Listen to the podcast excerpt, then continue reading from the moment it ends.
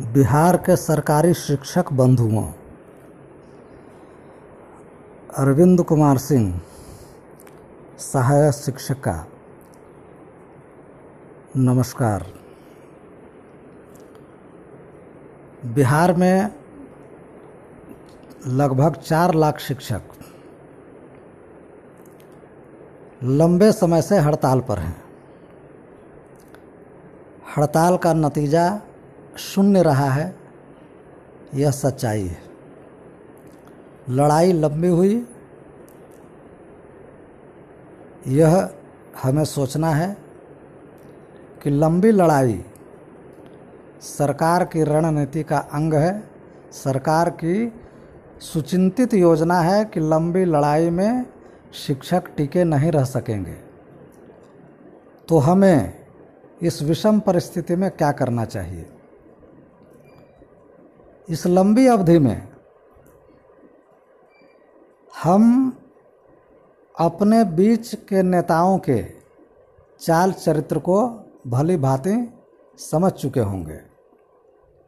किसने कितना साथ दिया, किस प्रकार का साथ दिया, यह गौर करने की बात है। नतीजा सिफर है, यह परम सत्य है। तो हमें क्या करना चाहिए? क्या हम हार मान कर बैठ जाएँ? क्या हम अपने सम्मान को गिरवी रख दें? भूख और बेकारी के भय से क्या हम अपने आत्मसम्मान को खो दें? यह उचित मार्ग नहीं है। दर्जनों शिक्षक अकाल मृत्यु को प्राप्त हो गए। और सरकार संवेदनहीन बनी रही। हड़ताल के संवैधानिक अधिकार को बिहार की निर्मम सरकार ने हमेशा मज़ाक बनाना चाहा। किसी वार्ता के लिए प्रस्तुत नहीं होना और हड़ताल को मज़ाक का विषय बनाना यह अत्यंत दुखदाई है। हमारे नेता सरकार के सामने बार बार गिड़गिड़ाने की मुद्रा में आते रहे हैं। एक तरह से यह उनका समर्पण है। आंदोलन यदि कहीं कमज़ोर हुआ है तो हमारे नेतृत्व की इन्हीं कमजोरियों के कारण जो लोग हमारे साथ बुलंदी से खड़े हैं, खड़े रहे हैं उनके प्रति पूरी विनम्रता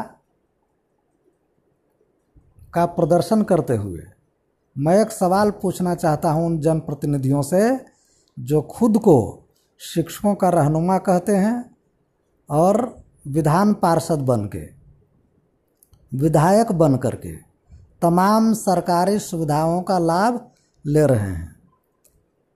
ये लोग सरकार पर दबाव बना सकते थे। कि यदि हमारी मांगें पूरी नहीं की जाती हैं तो वे अपना वेतन, अपना पेंशन, अपना पद शिक्षकों के हित में त्याग कर देंगे। लेकिन क्या आपको लगता है कि ये सुविधा भोगी शिक्षक प्रतिनिधि हमारे पक्ष में ऐसा कर पाएँगे? नहीं कर पाएँगे। तो दबाव बनाए जाने की ज़रूरत है कि अपनी कथनी को ये लोग करनी में बदलें एक टुन्ना पांडे जी हैं, प्रोफेसर नवल किशोर यादव जी हैं, श्री केदार पांडे जी हैं, श्री शत्रुघ्न प्रसाद सिंह हैं, और तमाम ऐसे लोग हैं, जिनकी कथनी से ऐसा लगता है कि ये हमारे सच्चे हमदर्द हैं। लेकिन मित्रों, मैं दुख के साथ यह कहना चाहता हूँ कि इनके खाने के दांत और हैं, दिखाने के दांत और हैं। यदि ऐसा नहीं होता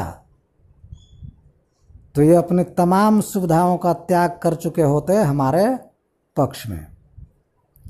एक कदम पीछे हटकर, वार करने की रणनीति पर ये काम करते और तत्काल हड़ताल को स्थगित रखते हुए कोरोना संक्रमण काल में अपने अपने घर बैठते, अपनी तरह से काम करते रहते और फिर संक्रमण काल समाप्ति के बाद सामूहिक आमरण अनशन का प्रावधान करते। यह जग ज़ाहिर है कि सरकार कुंभकर्णी निद्रा में सोई हुई है। सरकार को शिक्षकों की परवाह नहीं है, सरकार को शिक्षा की परवाह नहीं है। संक्रमण कोरोना संकट काल में हम शिक्षकों के द्वारा जो सामाजिक दायित्व का निर्वहन किया गया, जिस आपात धर्म का निर्वहन किया गया, इसको आम जनता ने देखा है, समझा है, महसूस किया है।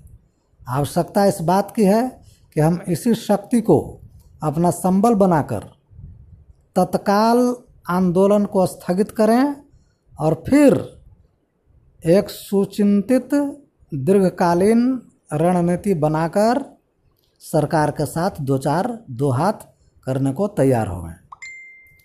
ये मेरे निजी विचार हैं। हो सकता है आप में से अधिकतर इस बात से सहमत नहीं होंगे कि आंदोलन स्थगित किया जाए। लेकिन यह एक बड़े रणनीतिकार का वाक्य है कि यदि आपकी तलवार की लंबाई कम है तो एक कदम पीछे हटकर दोबारा वार कीजिए, सटीक बैठेगा और हम जंग जीतेंगे। तो चाणक्यों, शिखा बांधने का समय आ चुका है। हमने आतताइयों का नाश किया है, हमने अंधेरे को दूर भगाया है, हम अपने जंग में कामयाब होंगे। ज़रूरत है वर्तमान परिस्थिति में चिंतन मनन करने के उपरांत नई रणनीति बनाने का और नए जोश के साथ मुकाबला करने का। जय हिंद, जय भारत, जय शिक्षक।